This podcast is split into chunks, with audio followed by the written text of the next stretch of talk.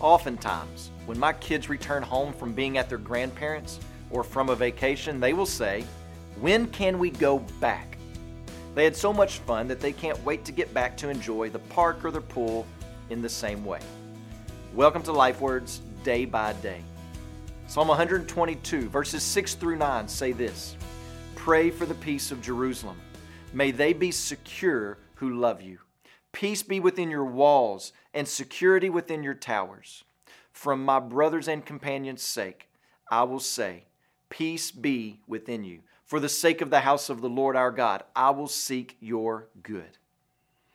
These verses are given as if the person has enjoyed the city, enjoyed the worship, and is now leaving it, but can't wait to come back.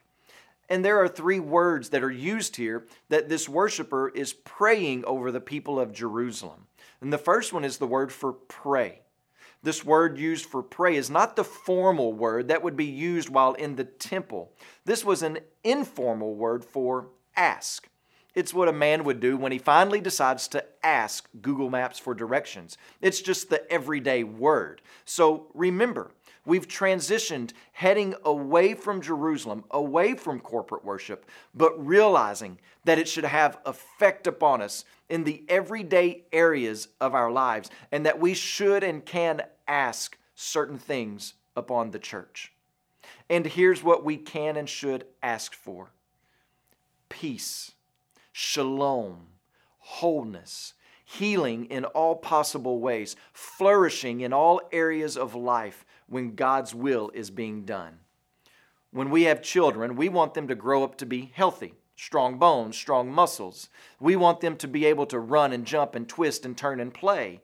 But we also want them to be able to speak and communicate well and to express themselves well. We desire for them to be great thinkers, wise in their thoughts and actions. We don't just seek their flourishing in one area, but in all areas. We want them to be whole in that sense. And that's the basic idea of this word, peace.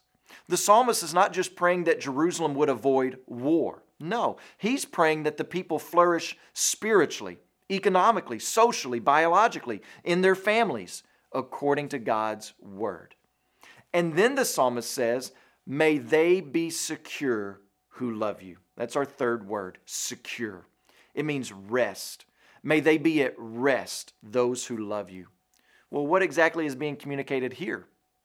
David is saying on Tuesday, when they go to the grocery store, may they be at rest in you. When they show up for work, may they be at rest in their identity in you, Lord.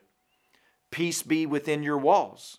May the people flourish together security within your towers, that there's no worry or threat on the horizon. So, do you know what's being communicated here? He's traveling on his way back home, and he turns back and he looks at the city of Jerusalem and he raises up his hands and he says, Peace be upon this place.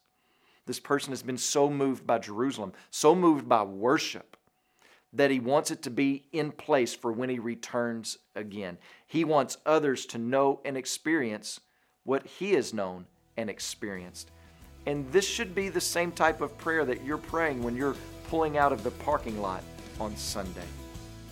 Today, please pray for Jeremy Hambrice and his family, our missionaries in Papua New Guinea.